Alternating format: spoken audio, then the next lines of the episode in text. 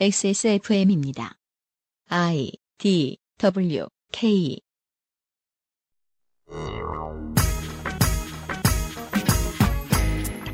그것은 알기 싫다. 288회 금요일 순서입니다. 어, 정은정 농축사인 오늘은 무슨 얘기를 할 겁니까? 뭐 지난주에는 어, 어제는. 아 어제는 생협이나 뭐 그리고 이제 전반적인 그런 아이쿱에 대해서 이렇게 좀 구조를 좀 네. 혹은 분위기를 좀 음. 파악하는 거였다라면 지금 거기에서 무슨 일이 일어나는지 음. 콕 집어서 구례 자연드림 파크 그러니까 아이쿱의 생산 기지라고 할 수 있는 그 지역에서 혹은 그 파크에서 무슨 일이 일어났는지를 좀 다뤄보고 싶습니다. 알겠습니다. 네. 광고를 듣고 시작하죠.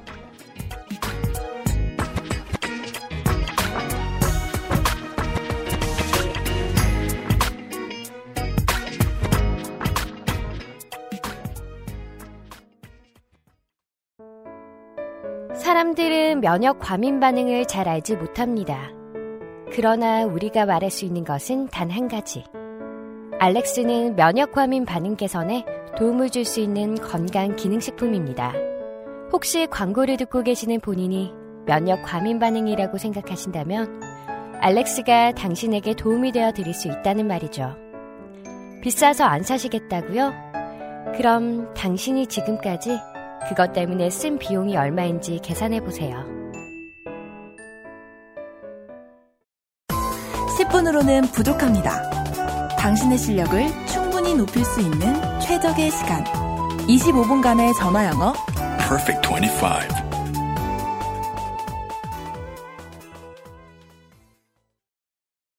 건강기능식품 광고입니다. 오늘도 활력 있는 하루 되세요. 활력은 얼어 죽을 되던 것도 안 되고 멀쩡하던 것도 안 움직이는데 집에 가서 빨래하고 설거지하고 눈 뜨면 내일 아침이야. 밤엔 잠을 자야지. 시간이 무한정 있나? 당신은 시간이 무한정 있어요? 야왕탱! 어? 야왕 나이트! 지친 당신에게 빠르게 달려! 야왕 나이트! 평산 네이처? 그것은 알기 싫다. 288회 금요일 순서입니다. XSFM의 유승균 책임 프로듀서입니다. 안녕하세요. 윤세민 에디터입니다. 안녕하세요. 네. 네, 맞아요. 어제 네. 재미있는 얘기처럼 시작하려다가 재미없는 얘기를 했어요. 뭐? 그 뭔가 노동쟁이, 뭐 노동, 노사 문제가 있나 하고 시작하다가. 시작했는데 떡밥만 던졌어요. 네, 커피 얘기하고. 네. 어제 마지막 기사는 이런 거였거든요. 창고 수백 킬로미터 떨어진 창고로 발령했다. 무슨 그리고 회사가 노조 결성 움직임에 징계 칼날을 휘두른 거다라는 이제 그 징계를 받은 노동 노동자의 주장. 네. 이런 것들까지 소개를 해드렸다가 그냥 그 생업에 대한 이야기를 좀 하다 말았어요. 네. 자연 드림 파크란 무엇인지에 대한 설명을 좀 들으면서 시작합시다. 예. 네. 뭐 구례 자연드림 파크로 말씀드릴 것 같으면 일종의 생산 기지죠.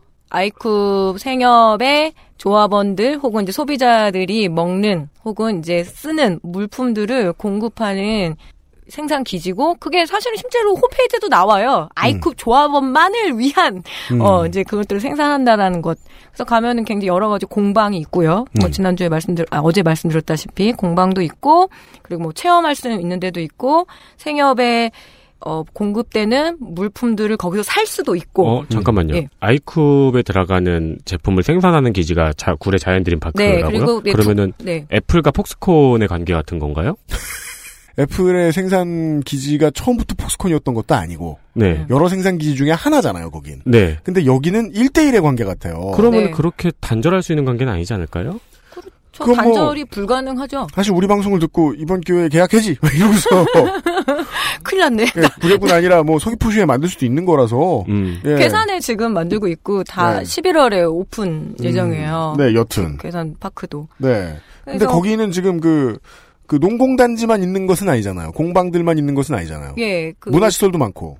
극장도 있어요. 음. 극장도 있고 실제로 뭐 옛날 영화 틀어주는 게 진짜로 개봉 영화를 틀어주는 극장. 개봉 극장. 예, 그때 처음에 음 그런 말들도 했었어요. 자연드림 파크를 만들 때 구례, 괴산 이런 데 만드는 이유는 그 농촌을 살리기 위해서. 음. 그러니까 청년들이 혹은 젊은 사람들이 돌아오기 위해서는 문화적인 그 혜택이란 말은 좀 그렇고 문화적인 뭐라 인프라가 그럴까? 깔려 있어야 아, 인프라가 된다. 있어야 된다. 극장도 있어야 되고 병원도 있어야 되고 그다음에 학교도 있어야 된다. 되게 좋은 논리라고 생각해요. 뭐 저야 뭐 또뭐 찝을려면 찍겠지만 그래서 극장도 있고 그리고 카페도 있고 레스토랑도 있고 심지어 자가로 제조한 그런 맥주를 파는 비어락 하우스도 있고요. 아, 음, 네. 그리고 맥주요. 펜션도 있고요. 좋네요. 네. 저 뭐야 좋습니다. 트렌드 잘 따라가네요. 음, 네, 그래서 그러게요. 그렇게 해서 어떤 종합 그런 파크를 만든 거죠. 그래서 만 조합원으로서 거기 파크 여행을 가게 되면 드림파크 여행 가게 되면 그 공방들을 쫙 구경을 하고 음. 레스토랑에서 밥도 먹고 음. 그리고 그 심지어 그게 이제 유기농이고 뭐 혹은 친환경이고 음. 뭐 그런 가정들을 그리고 체험 활동도 할 수 있어요. 뭐 아이들 데리고 피자도 만들어 볼 수 있고. 근데 저희가 데이터 센터를 지방선거 데이터 센터에서 들었던 음. 네. 어그 지방 이제 시골 네. 그 농촌 지역의 상황을 비춰서 생각을 해보면은 이보다 훌륭한 성공 사례가 한 없는데요. 줄기 빛과 같은. 네. 그렇죠. 그래서 구례군 전 서기동 군수님의 가장 최고의 치적 사업으로 음. 그리고 이게 자연드림 파크 사업이 될 때 조합원들 돈만 들어간 게 아니라 구례군 그렇죠. 네 어떤 뭘까요 지원 지원이 있어야죠. 세금 네. 지원이 그러니까 있었던 이런 거죠. 곳이 온다고 사업 설명회를 해주면 군수는 신나가지고 예 세금 쓰죠. 네 예. 무려 104억 원을 썼죠. 아 구례군의 돈만. 구례군 얘기하면서 그냥 할게요. 104억 원이 들어가고 어 그리고 올해 안에 20억이 더 집행이 될 예정이에요. 네. 왜냐하면 쿱 베이커리라 그래서 이제 베이커리 구례가 우리나라에서 우리밀 또 주산지예요. 네. 그러니까 그거 활용도 해야 되고 하다 보니까 음. 쿱 베이커리라고 해서 근데 주식회사 쿱 베이커리를 치면 이게 사실은 개인 아주 엄밀하게 따지면 개인 사업장이거든요. 네. 근데 거기 군비를 뭐 계속 아. 준다고 하니까 꼴 떨어졌네요. 예, 근데 제가 그때 데이터 센터를 하면서 이제 찾아보는 방법을 배웠잖아요. 네. 구례군에 한 2만 7천 명밖에 안 돼요. 우리나라에서 소멸 1순위. 어. 그 3만 명이 안 돼요. 네. 그래서 구례군의 목표가 3만 명만 그 만드는 네네네. 거고. 네. 이 2018년 6월 기준으로 선 26,966명입니다. 네. 음. 그래서 그렇게 돼- 그렇게밖에 안 되고 음, 게다가 65세 이상 인구가 거의 뭐 9천 명? 음. 그러니까 인구의 절반 네. 거의 육박하고 그 1년에 예산이 한 뭐 2,600억에서 2천 뭐 3천억도 안 돼요. 음. 근데 저는 그 거기에서 준다라는 게 네. 구례군 입장에서는 굉장히 큰 음. 사랑을 준 거죠. 그러네요. 예. 거의 뭐 명운을 건 사업 수준으로 돈을 썼습니다. 군은. 그리고 여러 가지 법적으로도 해줘야 되죠. 왜냐하면 개간 개간이라든가 땅 줘야 되죠. 그리고 땅 들어가려면 도로 들어가야 되죠. 전기 들어가고 가스 네, 들어가고. 가스 들고 수도관 들어가야 되죠. 들어가고. 이 모든 것은 사실 행정의 문제고 그렇죠. 법률상 다뤄야 될 문제이기 때문에 네. 굉장히 큰 지역 사회의 혜택을 보고 들어갔다고 봐도 되죠. 근데 네. 이제 아이콥에서는 우리가 구례를 위해서 그렇죠. 뭐 그거야 뭐 각자 얘기할 수 있는 거고요. 문제는 뭐예요? 문제는 뭐냐면 그러게 문제는 뭐죠? 근데 여기에서 어 여기 써놨잖아. 네, 어디죠? 어디? 적자라고. 예, 60억 적자. 60억 적자. 예. 왜죠? 생각보다는 잘 안 된 거죠, 뭐. 적자에 무슨 이유가 있습니까? 아, 아, 이거는 아이쿱의 적자가 아니고 자연드림 파크의 적자군요. 예, 자연드림 파크의 적자예요. 실제로 사람들이 와서 영화도 보고 하룻밤 자기도 하고 레스토랑에서 뭐도 먹고 하는 네. 그 모든 사업이 지금 현재 60억 적자. 예, 매년 14만 명이 방문을 한다고 하고 각 지자체마다 벤치마킹 하려고 얼마 전에 양평군 군수님은 아니 양평군의 그 의회? 공, 예, 공무원들도 다녀가고 의회들도 다녀가고 막 이랬어요. 벤치마킹 되게 하고 싶은 거죠. 왜냐면 양평도 우리나라 또 뭐 유기농의 메카 맞아 이러니까. 근데 60억 적자가 현실적으로 난 거죠. 음, 근데 찾아보니까 자연드림 공장에 있는 파크에서 락 페스티벌도 오는데요? 락 페스타 말고 올해 이승환 씨도 다녀가고 자우 자우림도 다녀가고 뭐 음, 다 음, 음. 다녀.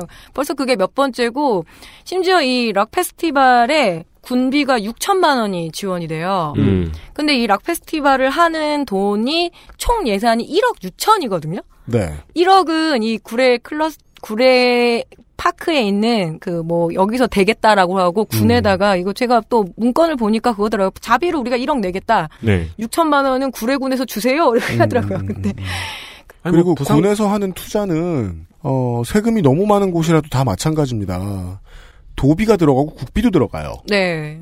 국가 세금도 있어요. 그래서 거기에 혜택은 있었어요. 구, 어, 이게 티켓이 한 장에 3만 원이었고 인터파크나 이런 데서 이제 티켓팅을 했는데 음. 구례 군민들한테는 15,000원에 할인해 준다고. 네, 뭐 그런 걸 내 걸어야죠, 당연히. 예. 군에서.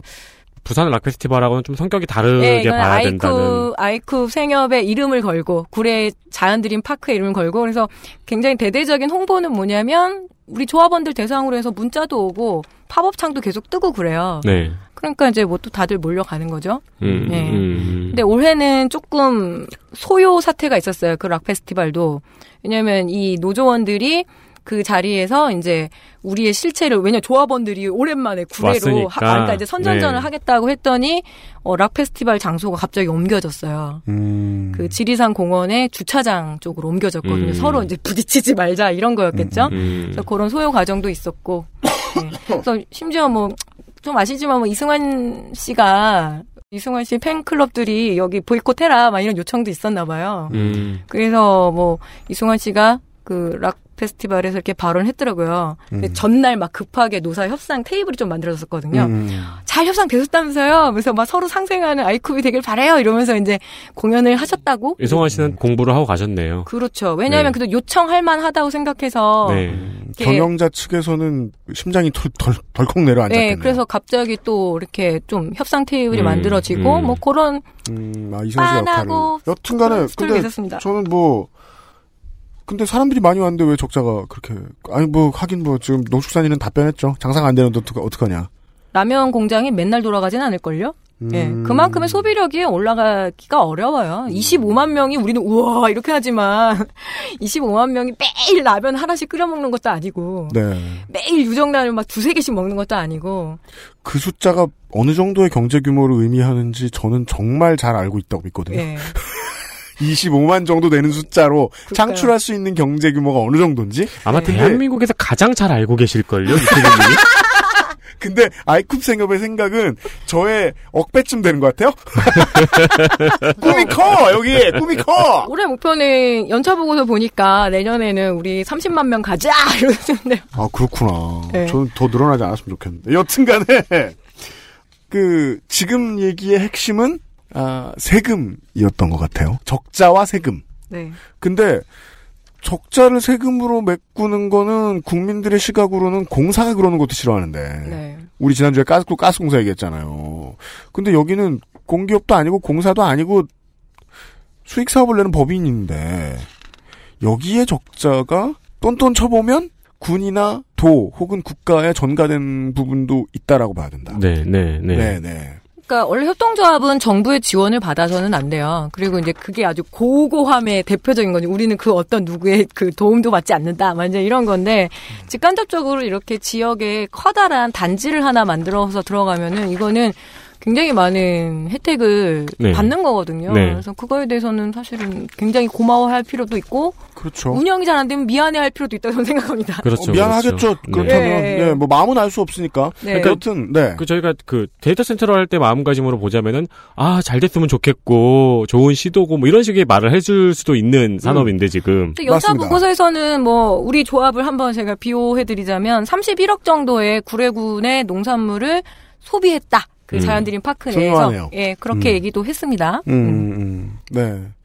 그니까, 그, 피가 돈다는 게 늘 좋은 쪽으로만 도는 건 아닌데, 어떻게든 도는 게 낫다라는 게 경제학이잖아요. 네. 아니 네. 근데 그- 계속 이런 얘기만 하는데 그래서 노동 문, 그 조합 문제는 어떻게 된그 건가요? 얘기를 광고를 듣고 시작을 네. 해봅시다. 네.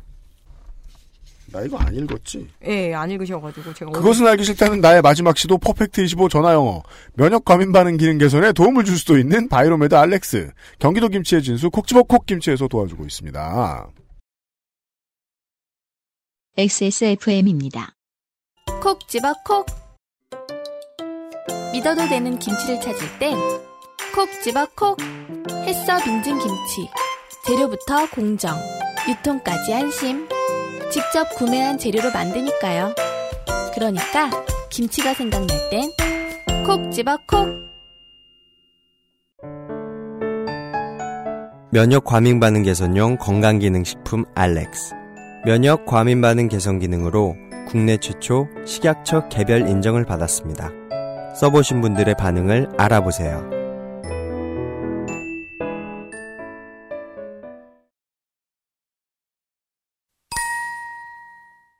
노동자들, 외주화 및 노조 탄압 중단 촉구하며 1인 시위.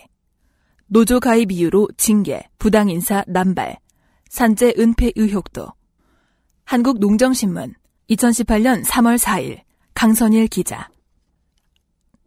아이쿱 생활협동조합 소속 구례 자연드림파크에서 청소 노동자에 대한 외주화와 노동조합 탄압 시도가 있었다는 주장이 제기되고 있다. 전국 민주노동조합 총연맹 소속 전국 공공운수 노동조합 광주 전남지부는 지난 1월 10일 성명을 통해 자연드림파크에서 청소 노동자 12명을 용업업체로 외주화하면서 아이쿱 조합원들과 지역민들에게 많은 질타를 받고 있다고 주장했다. 당시 외주화 대상 청소 노동자 중 한 명인 박인숙 씨에 따르면 지난해 12월 13일 사측은 60억 원의 적자로 인해 청소 분야를 2018년 1월 1일자로 외주화하겠다는 입장을 밝혔다. 박 씨가 속한 공공운수노조 구례 자연드림파크 지회 소속 노동자들은 크게 반발했다. 그들은 60억 원의 적자 때문에 노동자들을 외주화한다는 것은 부당하며 적자에 대한 책임은 자연드림파크가 져야 한다고 주장했다. 자연드림파크 내 사업체들의 공동관리회사인 주식회사 구례클러스터 측은 청소 분야 등의 외주화가 경영 개선책의 일환으로 이뤄진 일이며 각 분야별로 전문성을 갖춘 사회적 기업을 선정해 업무 위탁 경영을 함으로써 서비스 질을 강화하려는 목적이었다고 밝혔다. 박지현 구례 자연드림파크 서비스 지원 파트 팀장은 그동안 구례 아이쿱 협동조합에 청소 업무를 위탁했다가 서비스 질이 떨어졌기에 인스케어로 넘기게 됐는데 그 과정에서 그대로 월급과 연차를 승계하는 방향으로 갔다고 했다. 구례 클러스터는 인스케어 또한 사회적 기업이란 입장으로 이번 외주화가 사회적 기업 협동조합 간의 연대의 일환이라 주장한다. 사회적 기업이 청소노동자 파견하나요? 음, 뭐. 처음 들었고요, 전. 사회적 기업 중에 청소 업체들이 꽤 많죠. 클리닝 사업을 하는, 네. 근데 적어도 사회적 기업으로서 비정규직이면 대, 처우를 잘해주고, 네. 아니면 가급적 정규직 채용하고, 네. 자기보다 큰 회사에 거기에 원래 있었던 정규직을 자기 회사 쪽 비경, 비정규직으로 돌리는 네. 그런 역할은 사회적 기업으로서는 타당하, 온당하다고 보이지는 않습니다. 뭐 비정규직으로 안 돌렸다라고 이렇게 주장, 그러니까 그대, 그대로 승계했다고 하거든요. 뭐 임금이라든가 뭐 이제 근무 조건이라든가.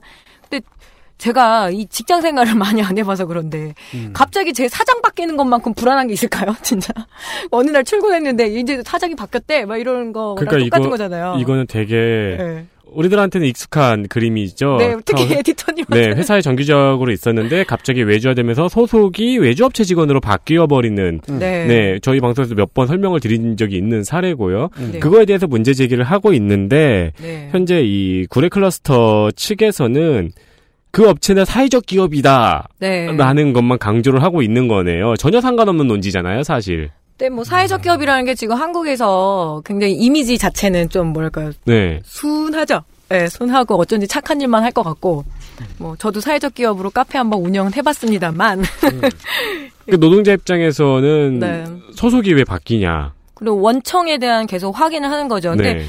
저는 이게 굉장히 보편적인 싸움이라고 생각을 해요. 아이쿱이냐, 뭐 자연드림 파크냐, 뭐 이런 거니까 원청 확인에 대한. 그러니까 음. 노동자들 입장에서 내 원청은 그러니까 나를 직접 고용해야 될 사람들은 아이쿱 생협 당신들이요라는 말인 거고. 음. 그렇죠. 아이코 생겨서는 계속 주장하거든요. 우리는 아니거든. 그래서 음. 우리 우린 초창기에만 그게 했었지. 우리는 이제 아니야. 너의 사장은 저 주식회사 오가닉 클러스터의 땡땡땡들이야. 뭐 이런 건데 음. 여기 영업이 잘 안 되고 하면서 계속 외주화에 바람이 불고 그럼 네. 상당히 불안할 수밖에 없죠. 음. 그 저는 그런 생각도 좀 많이 해요. 아이 그냥 그만 두시고 1년이나 뭘 싸움을 하시는 1년 동안 이게 생계가 힘들죠. 근데 구례라는 생각을 또 다시 해봤어요. 구례에 일자리라는 게 뭐 그렇게 많겠어요? 음, 네, 네. 없다라는 거죠. 아, 되게 절체절명이시겠구나 이런 생각도 좀 해보고요. 그렇죠. 네, 맞아요. 그러니까 오랫동안 뭐 한 회사에 머물렀던 사람들이 부당 해고나 부당 직위 전환 이런 것들을 강요 당하게 되었을 때 싸움을 계속하는 이유를 궁금해하잖아요. 정말 직업이 없다라고 생각할 수 있단 말입니다. 네. 그런 상황을 우리가 겪어보지 않고 평가를 할 수가 없어가지고요. 특히 이런 경우는 더 그렇죠. 아, 1년 훨씬 넘게 싸우신 분들이 얼마나 많으신데요? 게다가 저- 이 정도로 싸우셨는데 이 협동조합은 협동조합인데 노동조합은 없었잖아요 그동안 도와줄. 음, 논리는 있어요. 무노조 경영에도 이유가 있는 것처럼. 네. 삼성이 뭐 이유 없이 그럽니까? 네. 여기에서는 소유 노동이라는 개념을 그래서 아이쿱 쪽에서 그게 뭡니까? 직원들도 소유 그러니까 출자해서 이, 이 사업장은 음. 나의 소유이니까 내가 주인이니까 주인인데 가지고. 주인인데 왜 노조를 만드는가 뭐 이런 굉장히 그 생수의 논리와 비슷한 게온 나오더라고요. 세상의 인간들이 가장 싫어하는 말이잖아요. 주인의식을 가져라. 그러려면은 저거를 분배를 해야죠. 나도. XSFM에 주인의식이 없어요. 나는 있는데 여기 막 청소 그 제발 좀, 제발 좀 잘해주세요. 나 주인의식 갖기 싫어 죽겠어요. 아, 청소 좀 하고 싶고 막 이래요. 여기 들어오면 한 번만 해줘봐. 네. 아니, 하긴, 근데 농축산인은 사무실 더럽히는 일은 별로 없어서, 여튼 간에. 네, 머리카락이 많이 빠지죠. 제가 요새 탈모가 와가지고 진짜로 머리는 긴데 여튼 간에, 문호조 원칙 같은 게 실제로 있다고 천, 그, 천명한 적이 있나요? 천명 안 조합이? 했어요. 근데 이렇게는 얘기하죠. 음, 소유 노동 그, 그런 거는 되게 적극 소유 권장 적극 권장이에요. 아무튼 당신이 주인의식이 있어야 된다. 직원- 주인이니까. 직원 조합. 직원 조합은 뭐예요? 그러니까 직원 협동 조합. 음. 그러니까 그 직군별로 혹은 그래서 직원들끼리 협동조합을 해서 같이 잘 협동해라 이런 건데 그게 그건- 노조 아닌가요? 그거 십장 아니에요? 아니 아니요 노동조합하고는 또 다르더라고요. 저도 이건 그러니까 노동조합은 노동조합은 노동자의 권익을 보호하기 위한 조합이잖아. 네. 유니온이란 그런 거야. 네. 근데 그리고 사실은 제가 보기엔 이렇게 산별 들어가지 말란 뜻인 것 같아요. 예, 그래서 자기들끼리 파크 안에서 저기서 말하는 조합이라는 거는 그냥 그말잘 듣기 위해 10명을 한 팀으로 묶어놓은 그런 느낌이 강하게 드는데요. 그러게요. 예. 이- 아, 그, 그뭐 반대 의견이 있을 수 있는데요. 그, 그러면 그냥 노동조합을 인정해주면 될 걸. 네, 노동조합이 만들어진 때는 뭐 여기만이 아니라 늘 갈등 때문에 만들어지는 거는 사실이잖아요. 네. 그래서 어제 아마 이렇게 한국일보 기사에도 잠깐 나왔지만 점간 이동이라는 것이 되게 중요할 것 같아요. 점간 이동 뭔지 아세요, 에디슨님? 아까 그 기사에서 보니까 네, 그 판매되지 않는 물품을 딴 데로 옮기고 거기서도 안 판매가 안 되면 직원 식당으로 가서 네. 소비한다. 제가 겪은 점간 이동은 그 고등학교 때 롯데리아 걸 했다고 한번 말씀드렸죠. 네. 그때 청량리점. 청, 청량리 맘모스점이었어요. 맘모스점. 근데 그 옆에 신설동에 롯데리아가 또 있었거든요. 네. 근데 갑자기 그 뭐지 케찹이 떨어졌다고 음. 신설동은 아마 가맹점인가 그랬을 거예요. 우린 직영점이고 또 이게 또 웃겨요. 같은 알바생 주제에 또 직영 부심이 있거든요. 근데 C메이트든 B메이트든 그러면 한 번씩 한 번씩 그 신설 신설동 지점장님이 연락이 와요. 우리 케찹이 금방 떨어졌는데 네. 근데 직영점이 늘 물품이 좀 풍부한 편이죠. 음. 네, 그러니까 급하게 꿇어 와요. 그러면은 막 우리가 막 되게 막 도도하게 막 케찹 막 빨대 막 이러면서 막 스트로 그런 거 내주는 게 전 정간이동이라고 생각을 했었거든요. 그게 정간이동 맞죠? 네, 네. 나중에 이제 또 갚으셔야 돼요. 아, 점간에 케찹이나 빨대가 이동하는 것. 네, 케찹 두 박스 뭐 그다음에 네. 뭐, 네, 뭐 아니, 뭐- 갈아놓고. 그런 일은 굳이 점간이 아니라 시장에서도 막 공기밥 떨어지면 옆, 옆 식당 가가지고 얻어오시고 막 그쵸, 그쵸, 그러시잖아요. 그쵸. 예. 근데 그리고 뭐 의류회사에서 좀 많이 하는 거예요. 이렇게 음. 그쪽 지역에 뭔가 특별히 잘 팔린다 그러면 음, 옮기는데 그쪽으로 빼주고, 음. 네. 이쪽 지역 정관 이동은 뭐냐면 그 자연드림 매장이 지금 전국에 193개나 된대요. 음. 지나가시다 보면 더 온리 자연드림이라고 매장이 있잖아요. 네. 저는 그게 당연히 생협 조합원들만 이용할 수 있는 우리의 직영 부심이 있는 줄 알았더니 클럽 형태의. 예 그런데 그것도 또 이렇게 자회사를 두고 가맹 사업을 했어요. 프랜차이즈? 네 심지어 100대 프랜차이즈도 뽑혔어요 이번에. 와, 농축산인의 전공 분야로 들어가네요, 갑자기. 예 그리고 부전공 분야. 창업 아이템, 그러니까 각광받는 창업 아이템으로 거의 탑10 안에 들어갔어요. 자, 생협이 프랜차이즈를 냈다. 네. 생협의 일환으로서 가게를 연 게 아니라. 그러니까 물론 당연히 조합원들이 출자해서 운영하는 소위 뭐 제 표현으로 직영 매장이 당연히 있고요. 아, 네네네. 근데 주식회사 쿱스토어에 자연드림 매장을 전문으로 하는 네. 자회사가 또 하나 만들어지더라고요. 그래서 음. 주식회사 뭐 광주 전남 쿠스토어 하면은 광주 전남 지역에 어떤 가맹 시스템이 만들어지는 거죠. 아, 네. 이 협동조합은 그 조합이 아닌 유통 기업으로 커가고 있다는 것은 부정하기가 좀 힘들겠네요. 저는 그 방향도 뭐 나쁘지 않다고 생각합니다. 네네네네. 뭐 그- 어쨌든 뭐 그래서 그게 악이니까 글로 가다니 이러는 게 절대 아니에요. 네. 음. 네. 뭐 그러니까 매장이 굉장히 많이 확장이 되죠. 그래서 네. 가맹 신청을 하게 되면 근데 그건 있습니다. 우리 조합이 철저하게 교육을 시키는 거예요. 그래서 막그 연수도 시키고 음, 네, 뭐 이제 네. 합니다. 근데 이 매장이 많이 늘어나다 보면 당연히 들어가야 될 물품도 많아지고 그렇죠. 뭐 회사 경영해 보시면 아시지만 새로운 물품 하나 그 어? 티셔츠 하나 만들면 뭐가 남아요? 재고가 남잖아요. 네. 그렇죠. 근데 작은 자연드림 매장이 신생 매장이니까 아직 안정화가 안 된 작은 신생 신생 매장이거나 혹은 이제 그럴 때 어, 소비자들한테 프로모션이 그거였어요. 우리는 당일 판매만 합니다. 음, 그래서 음, 두부 음. 같은 경우도 유통기한 사실 일주일, 저는 사실 거의 20일까지 둬도 두부가 생각보다 세요. 맞아요. 물속에 네. 담가 놓으면. 네, 물속에 담가면 계속 물만 교체하면 네. 되거든요. 그렇지만 이 매장에서만큼은 어 당일 입고된 건 당일 다.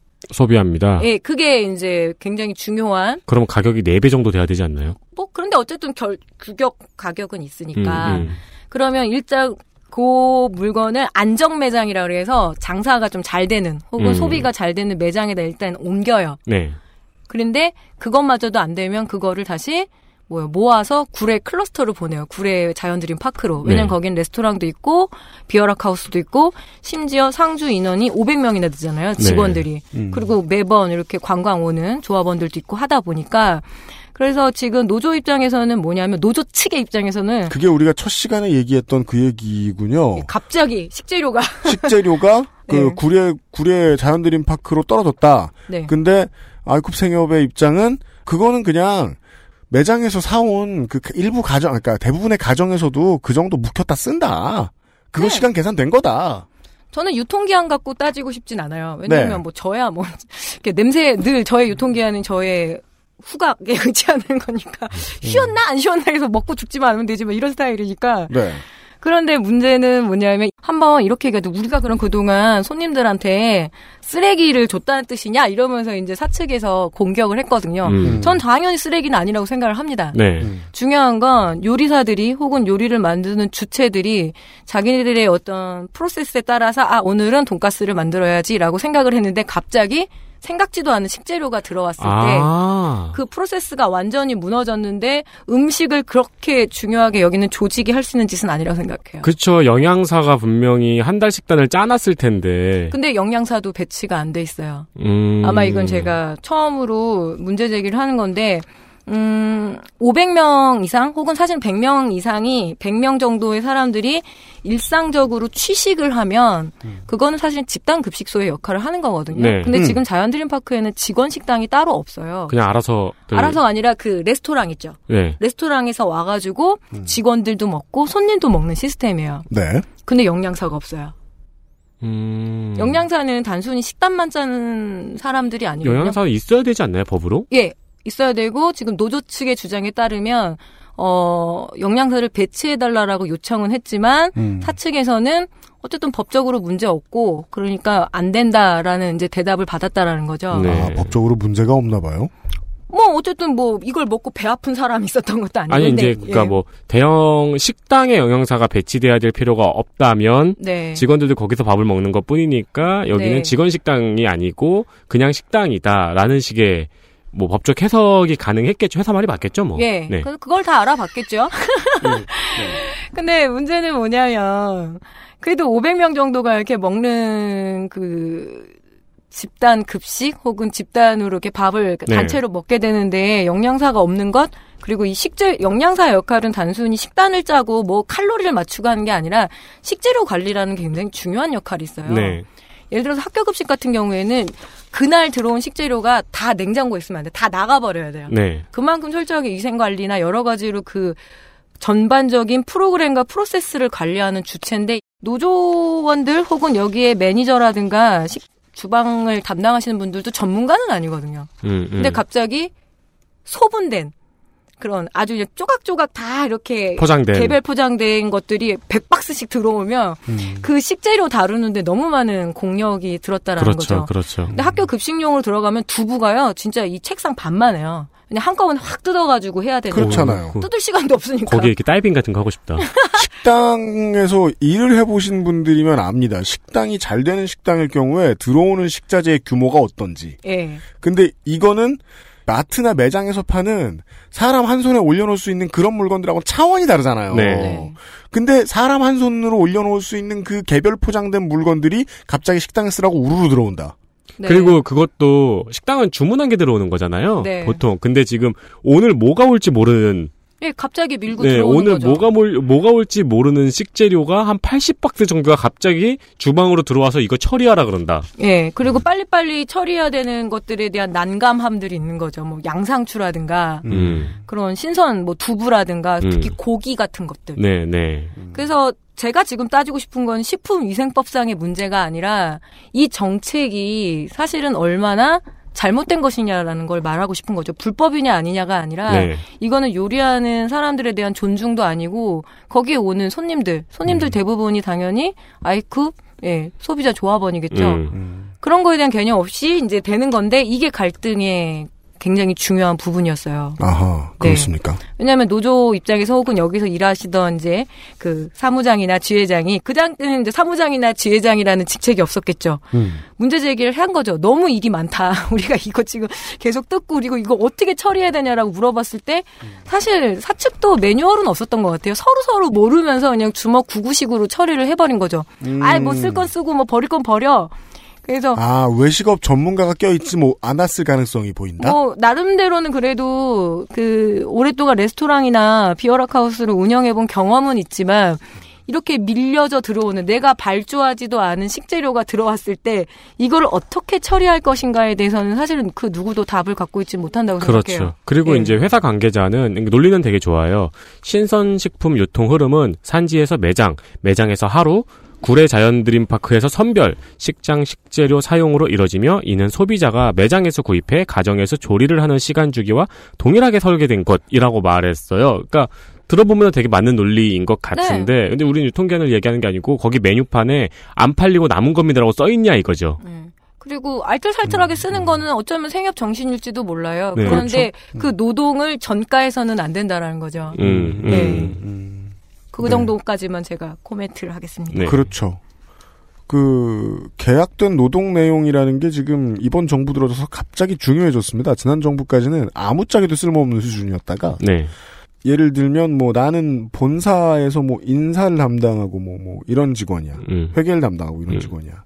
근데 무슨 소매업을 하는 회사면 바쁠 때는 성수기 때는 매점 나가서 어 고객 응대도 합니다. 네. 예. 맞아요. 그리고 본사가 바쁠 때는 고객 응대가 업무인 사람이 본사로 넘어와서 일을 하는 회사들도 있어요. 네, 네. 이게 이번 정부 들어와서 이제 노동부가 감시를 하죠. 음, 음. 예. 아. 신고 들어오면 벌금 먹고 그렇습니다. 네, 네. 좀 좋아졌어요. 네. 이 말씀 왜 드리느냐. 계약에 나와 있는 노동 내용 이외의 다른 노동 내용이 심해지면 어, 우리의 인생이 일하는 노동자가 얼마나 바빠지고 빡, 인생이 빡세지거나 스트레스가 커지는지는 듣는 청취자 뭐 저희들 다 알고 있거든요. 네. 5인 이상 사업장들이 아니고 막 큰 사업장이면 정말로 그렇습니다. 음. 예, 예, 예. 그런 얘기를 좀 나눠봤고, 이게, 어, 사측도, 그러니까 조합 측도, 노조 측도 해결의 의지가 있다면, 어, 해결할 수 있는 문제들이 많다고 전 보여요. 근데, 여러 가지 측면에서 원래 그 전조들이 있잖아요. 지진이 나기 전에. 네. 그런 것들을 보고 있다는 느낌이 좀 많이 듭니다. 네. 근데 지금 그 농축사님 머릿속에 알고 계신 게 너무 많아서 네. 하나하나 돌다리를 두드리고 건너고 있는데 처음에 얘기했던 건 그래서 이 점간 이동의 문제를 제기하셨던 분에게 부당 노동 행위가 있었다는 거죠. 네, 그래서 부당 노동 행위가 있었다라고 주장을 하고 뭐 징계도 받고, 그러니까 그 다음부터는 쓱 스킵을 하면 뭐 징계도 받고 정직도 받고, 막 근데 유독 이제 노조에 가입했던 노동자들에게 그 징계나 이런 것들이 집중이 되다 보니까 실제로 처음에 한 44분 정도 출발을 했다가 지금 한 10분 내에 정도 남았더라고요. 노조가. 저는 그렇게 생각을 해요. 감정적으로도 그렇고 어쨌든 소수가 남은 쪽에 서서 제가 그 이야기를 하는 게 맞지, 그죠? 뭐 그런 정도라고 이해를 해주시면 좋을 것 같아요. 음. 네. 그 다음 너무 소수로 남았죠? 광고를 듣고 다음 기사를 한번 들어볼까요? XSFM입니다.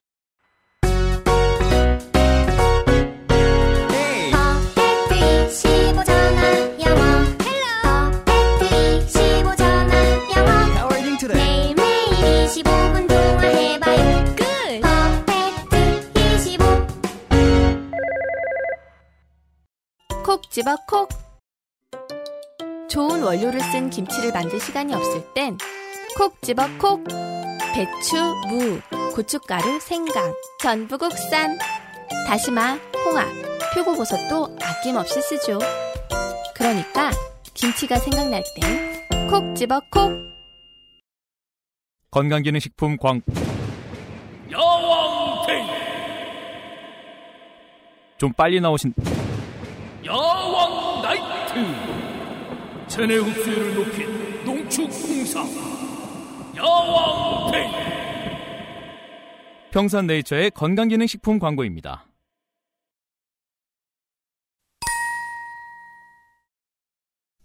아이쿱 구례 자연드림파크 노동자들의 비방금지 청구. 한국농정신문 2018년 9월 16일 강선일 기자. 아이쿱 생협이 구례 자연드림파크 노동자들에게 비방금지 가처분 신청을 냈다. 구례 자연드림파크 노동조합이 한 번만 더 아이쿱을 비방 시 5천만 원의 배상금을 물리도록 하겠다는 것이다. 아이쿱은 지난 12일 서울 남부지방법원으로 전국 공공운수 노동조합, 위원장 최준식 공공운수 노조과 문석호 자연드림파크 노조 지회장, 이순규 노조 사무장에 대한 비방금지 가처분 신청을 냈다. 이번 가처분 신청은 아이쿱이 명예훼손 등 인격권 침해 행위에 대한 금지 청구 차원에서 진행했다. 아이쿱은 자연드림파크 노조원들이 그동안 구례 자연드림파크 사측에서 노조 탄압을 당했다고 언급해온 것이 허위 사실이라 주장하고 있다. 이러한 기조는 자연드림파크의 직접적 운영 주체인 주식회사 오가닉 클러스터에서도 이어진다. 오가닉 클러스터는 지난해 9월 21일 민주노총이 주최한 부당 노동행위 증언대회에서도 노조원들이 있지도 않았던 일을 작성 유포해 회사의 심각한 업무방해 및 명예훼손을 일으켰다며 지난 12일 재차 노조 측의 인사위원회 출석을 요구했다. 이번 아이쿱의 가처분 신청이 받아들여질 시 공공운수노조와 문지회장 이사무장은 아이쿱에 대해 노조 탄압 문제를 지적해도 허위사실로 간주돼 5천만 원을 물어야 한다. 한국 농정신문의 기, 사였습니다 조금 유니크합니다. 음. 어, 비방금지 가처분 신청이라. 우리 이거 팟캐스트 저기 방영금지 가처분 신청 나오는 거 아니에요? 가능하죠. 그럴 수 있다 생각합니다. 서버에서 내려갑니다. 그리고 제가 이거 보고 제 생각, 아, 나는 얼마짜리일까? 난 1억짜리일까? 막 이러면서 예, 음. 그런 생각도 좀 들었고요. 네. 음. 그러니까 이... 어쩌다 이렇게 된 겁니까? 그러니까 지금 이 싸움의 쟁점이 그거잖아요. 아이쿱 생협과 구례 자연드림 파크는 직접적인 관계가 없다.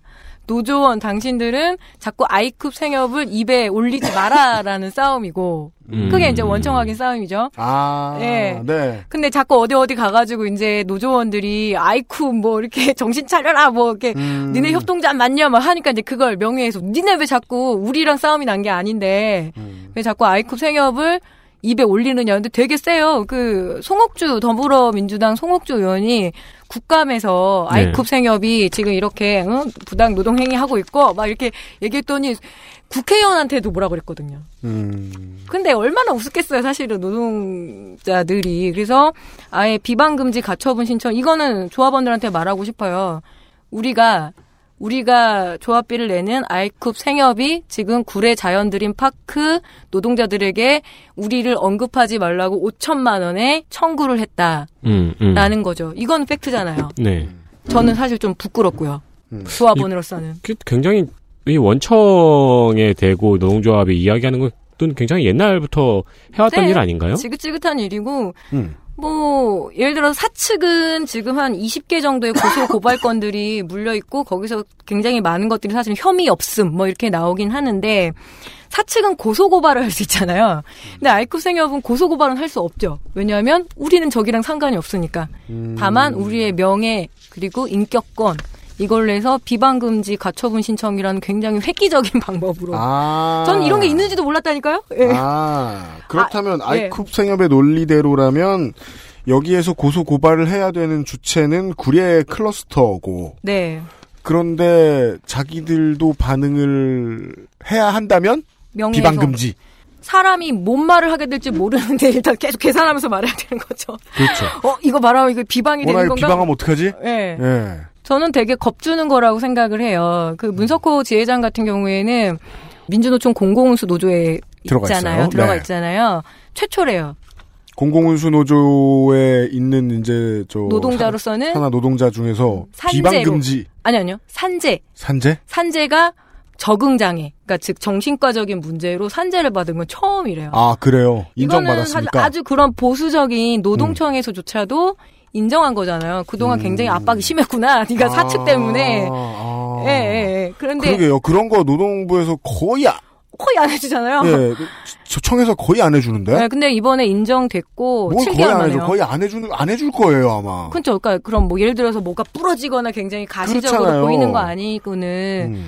그만큼 사실은 굉장히 왜냐하면 고소 고발이 너무 남발하니까 음. 사실 저는 뭐 한 번도 걸려본 적은 없지만 되게 떨리잖아요. 음. 제가 옛날 저작권 문제로 제가 고소를 해서 음. 경찰서에 가는데도 제가 떨리더라고요. 제가 성, 신고해놓고도. 음. 일단은 그냥 보통의 시민들이 경찰서 갈 일이 그렇게 많지 않고 네. 가서 뭔가 진술 행위를 하는 것도 많지 않고 음. 근데 그거를 한 주회장이나 사무장이나 노조원이란 이유만으로 음. 20번씩 이렇게 계속 그 소장이 날라온다 생각하면 네. 전그 일상이 되게 파괴될 거란 생각이 들어요. 그래서 이 비방금지 청구가 오면서 심정을 한번 페이스북에 밝히더라고요. 만약에 이게 진짜 통과되면 이거는 왜냐면 농촌에서 5천만 원이라는 게 얼마나 커요. 아니 저한테도 엄청 커요. 음.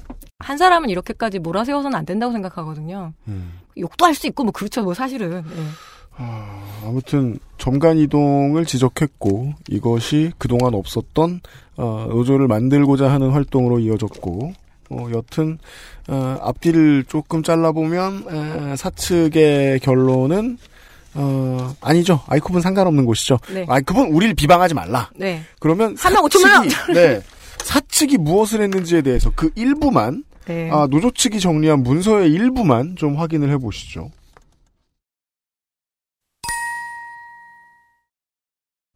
고소인 구례 클러스터, 피고소인 지회장 문석호, 사기죄, 부당해고 기간 커피 두 잔 1,800원 할인, 식당 일식 8,000원 취식 이유, 결과 혐의 없음. 이게 무슨 소리입니까? 저도 이게 되게 좀 쪼잔하다고 생각했는데요. 이게 뭔 소리예요? 그러니까 해고 기간이면 직원이 아니잖아요. 근데 아, 해고를 당했었어요? 예, 자연드림 파크 내 카페에서 직원들 할인을 해서 먹나 봐요. 음. 그렇잖아요. 예. 네.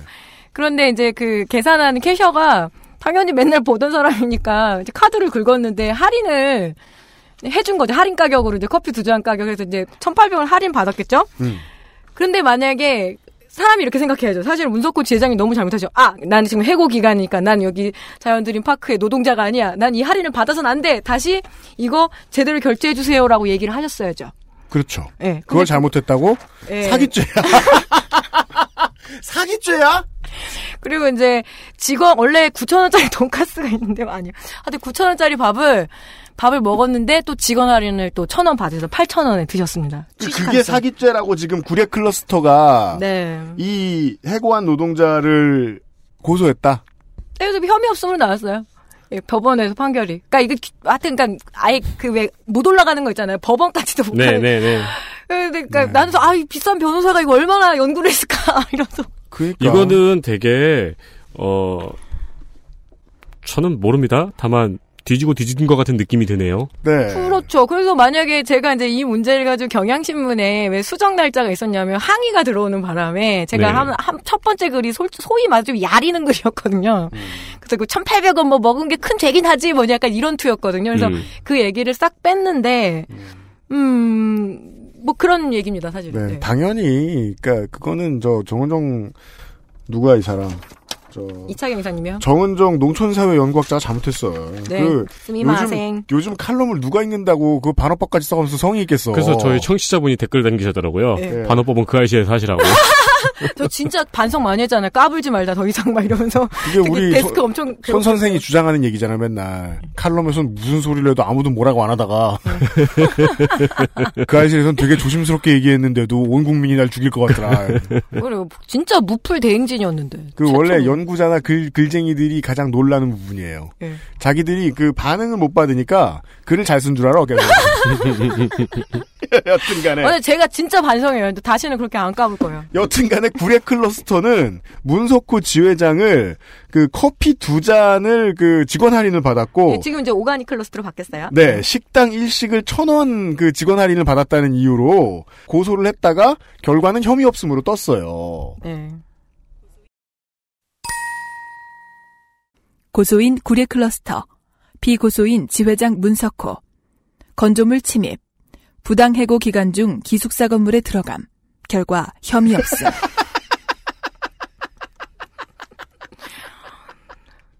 무엇이라? 일단 저는 건조물 침입 이러면은 제가 SSFM에 건조물 침입이면 뭐예요? 문을 몰래 따고 그렇죠. 들어와가지고 뭐, 뭐 하나를 훔쳐가거나 아니면 뭐 부시거나 커피를 한잔 하든지. 그쵸. 아니 그냥 근데 건조물 침입이잖아. 앉아 있으면 돼. 그 심지어 기숙사 휴게소에 점심시간에 앉아 계시다가 그러니까 만약에 그게 체증돼가지고 만약에 뭐 저 우리는 고용 관계가 아니잖아. 그 네. 농축산인하고 저는 그래서 농축산인은 우리 회사 사람이 아니요. 네. 음. 엄밀히 따져 네. 친정이라지만 근데 농축산인이 어느 날 그 꿈에 계실 들어가지고 우리 저 저 저 열쇠 비밀번호 알았어. 네. 그 따고 들어왔어. 음. 어느 날 와서 내가 출근해 보니까 농축산인이 앉아 있어. 네. 그럼 난 뭐라고 하겠습니까? 안녕하세요. 1번. 그 다음에 웬일이세요 이 시간에? 네. 라고 하지. 음. 건조물에 그러니까 그 회사에 있는 걸 보고 고소를 하지. 어 오셨어요. 그리고 법원에 뛰어가가지고 건조물 침입했다고 정은정 농축산인이. 그리고 기숙사 휴게소는 누구나 갈 수 있지 않나요? 제 우리 딸내미 기숙사 생활하잖아요. 그러니까 그게 이제 예. 그런 거죠. 누구나. 갈 수 있고 네. 고소를 하나하나 안 하는 거죠. 네. 네. 그 법으로 따지면 이런 걸 따질 수 있다는 걸 지금 하나 배웠습니다. 그렇죠, 그렇죠. 그러니까 부당해고 기간 중 기숙사 건물에 들어간 것이 음. 위법, 고소 가능. 그 이제 뭐 노조에서는 이 얘기를 막 항변하고 싶은 거예요. 휴게소였다고요. 막 이러면서. 음, 네. 음, 아무튼 음. 결과는 네. 혐의 없음. 사례들이 되게 많은데 그 중에 딱 네 개만 알려드릴게요. 네. 고소인 구례 클러스터, 피고소인 지회장 문석호, 출판물 명예훼손, 민주노총 주최 부당노동 증언대회 참석, 결과 혐의 없음. 일단은 사법부는 개혁돼야 되지만 어 판사 그 그리고 또 검찰도 개혁돼야 되지만 아, 판사나 검사님들 참 고생이 많으시고요. 맞습니다. 이런 거 혐의 없음 보려고 얼마나 열심히 받겠습니까? 혐의 없음 도장 찍어주느라고 그 민노총의 집회에 증언을 한 것이 출판물 명예훼손입니다. 뭐 이분들은 민주노총 산하의 노조원님.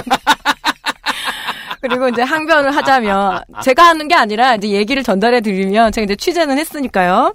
어 이게 공적인 집회도 아니었고 일종의 포럼 같은 거. 그러니까 어떤 이렇게 자료집에 이야기하고 이렇게 큰 장소가 아니었대요. 네. 그러니까 세상에 두 명이 피고소 당해요. 지금 그 지회장 문석호 지회장하고 그다음에 이순규 사무장하고 같이 갔는데 이순규 사무장도 이 출판물 명예훼손 걸렸는데 그냥 수행만 했고 그 데려다 주고 모셔다 줬다는 이유만으로 그것도 고소를 취하를 해요. 또 사측에서 아. 예 은혜롭게 감사하게도 그래서 이제 이순규 지- 저기 사무장 같은 경우 이제 하나는 이제 그렇게 해서 벗어난 건데 음 결국 뭐 혐의 없습니다. 예 뭐 혐의 없어요. 예, 부연하진 않겠습니다.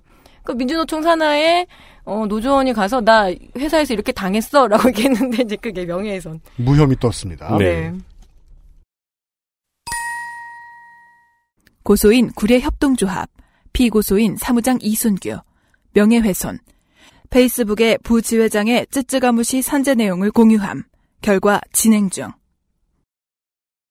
네, 결과 진행 중인데 얼마 전에? 혐의 없음으로 나왔고요. 일단은. 아 그래 혐의 없으면 네. 이제 이것도 네. 이게 뭔 얘기예요? 페이스북에 뭘 했다는 거예요? 이제 이순규 지혜 아, 그 사무장 같은 경우는 페이스북으로 굉장히 사안을 많이 알려 알리잖아요. 요새 네, SNS는 그런 네. 기능을 하는 거니까. 근데 부지회장님이 청소 노동자거든요. 네. 근데 그 청소 노동이 원래 실내 노동이냐 이제 펜션도 있고 거기 안에 음. 큰 건물들이 많으니까 음.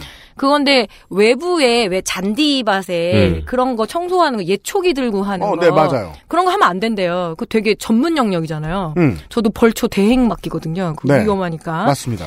그런데 쯔쯔가무시 참 이 말이 쯔쯔가무시 거기에 감염이 되신 거예요. 네, 네. 예초를 그냥 하우스키핑인 사람은 예초하면 안 돼요. 예, 그런데 네. 이제 뭐 이렇게 해서 이제 해라. 그래서 이제 밖에 나와서 그거를 하다가 음. 심지어 쯔쯔가무시에 감염이 돼서 한 뭐 병원에 입원을 하게 된 거예요. 근데 그거는 산재 처리해 주고 네네네. 그냥 공단의 역할, 보험의 역할로 맡기고 그 정도만 하고 그냥 사과 한 마디 하고 그러면 회사는 할 일 다 한 거거든요. 그렇게 힘들지 않아요. 근데 네. 반대로 페이스북에 글을 올렸다는 이유로 명예훼손으로 고소를 냈어요. 그러니까 산재 처리는 됐나 보네요. 아마 퇴원 됐어요. 처음에 막 공상 처리한다 막 이제 이렇게 가다가 중요한 건 이승규 지회장 같, 아 저기 사무장 같은 경우에는 자기의 노조원이 그렇게 됐으니까 그걸 페이스북에다 이제 이 상황을 올렸거든요. 네. 네. 그랬더니 이제 이게 어 명예훼손이다 그런 일 없었다 이러면서 이제 사측에서는 깨끗한 잔디밭을 이렇게 사진을 보여주면서 음. 이런 일이 없었다 이렇게 깨끗한 잔디밭에서 찌찌가무시가 있을 리가 없고 어, 실제로 있었는데 없었다고 한 이렇게 거예요? 얘기한 거죠.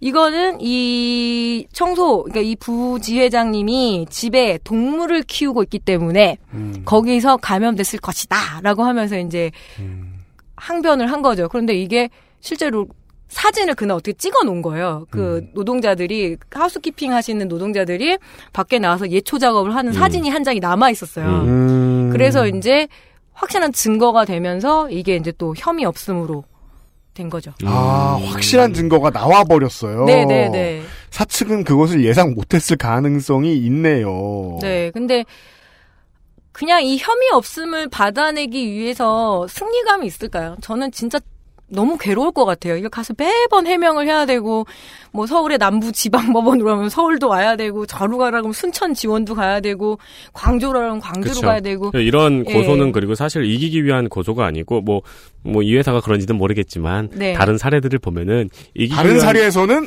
이기기 위한 고소가 아니고 거기까지만 해. 모든 행동 거지를 네. 널 지켜주기 위함입니다. 그래서 한 이게 이기기 위한 고소가 아닌 경우들이 있습니다. 다른 케이스에는. 네. 물론 뭐 맞고소도 하지요. 맞고소 사례도 있고요. 음. 네. 회사에서는요, 그, 특히나 이제 그 자연을 다루는 일을 하는 회사에서는 쯔쯔가무시병 같은 경우는 고민이 많이 되긴 합니다. 유행성 유행성 출혈열 하고요. 왜냐면은 회사가 털 진드기가 회사에 있느냐 아니면은 일하는 사람들 집에 있느냐를 가지고 붙어보고자 할 수도 있어요. 음. 네. 산재보험의 처리 비용이 너무 많이 들어간다고 생각할 땐 그래요. 하지만 쯔쯔가무 시쯤 되면 걸리기도 힘든 일이라서 보통은 산재하면 처리해줍니다. 왜냐하면 그게 소문이 잘못 나면 동네에 어차피 그 일할 주민들 뻔한데 소문 나거든요. 저 회사 네. 저런 것도 저런 것도 안 해준대라고. 아 저의 여튼간에 순진함일 수도 있죠. 그래도 이게 아이쿠파 아이쿠 생각하는 관계가 없는 회사긴 하지만 중요한 어떤 친연성은 있잖아요. 그러면 어 먼저 좀 처리해주면 안 되나? 뭐 이런 기대가 음, 있죠. 음. 에이 우리가 그래도 그렇게 생각하시니까 예. 디스를 당하신 거 아니야. 친연성이 그러게요. 없다고 봐야 되는데. 그래요, 제가 순진했습니다. 아, 당신 냉정한 농축산인으로 이제 이번 주엔 그런 게 안 될 것 같아요, 지금. 농축산인의 상태를 보건데. 네. 네. 네. 그, 오늘은 이런 정도의 얘기를 드렸습니다. 네.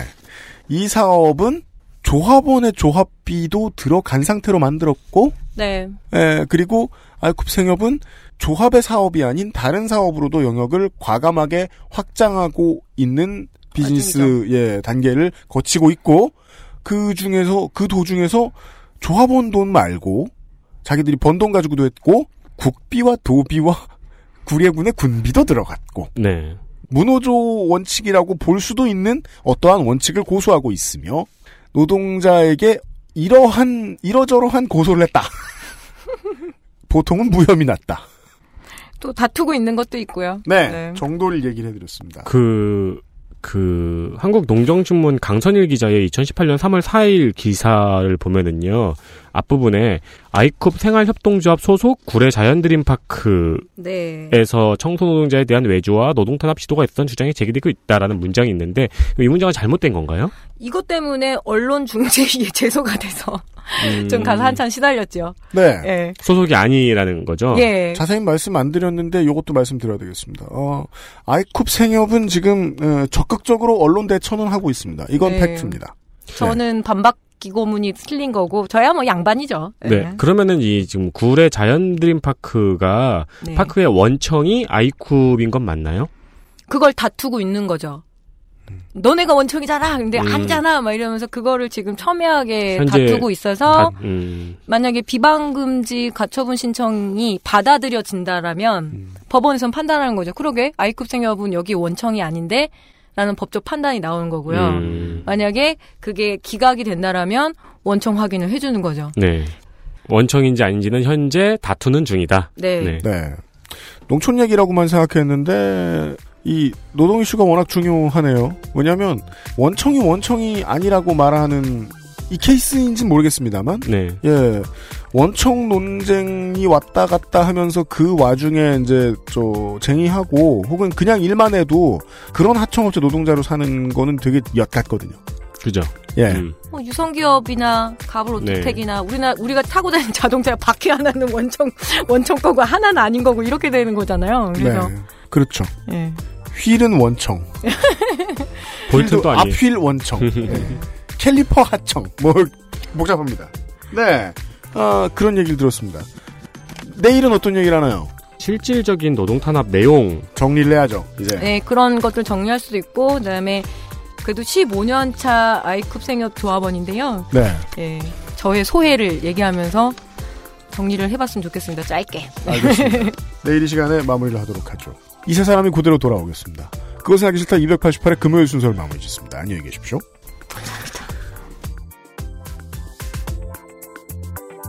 XSFM입니다. I D W K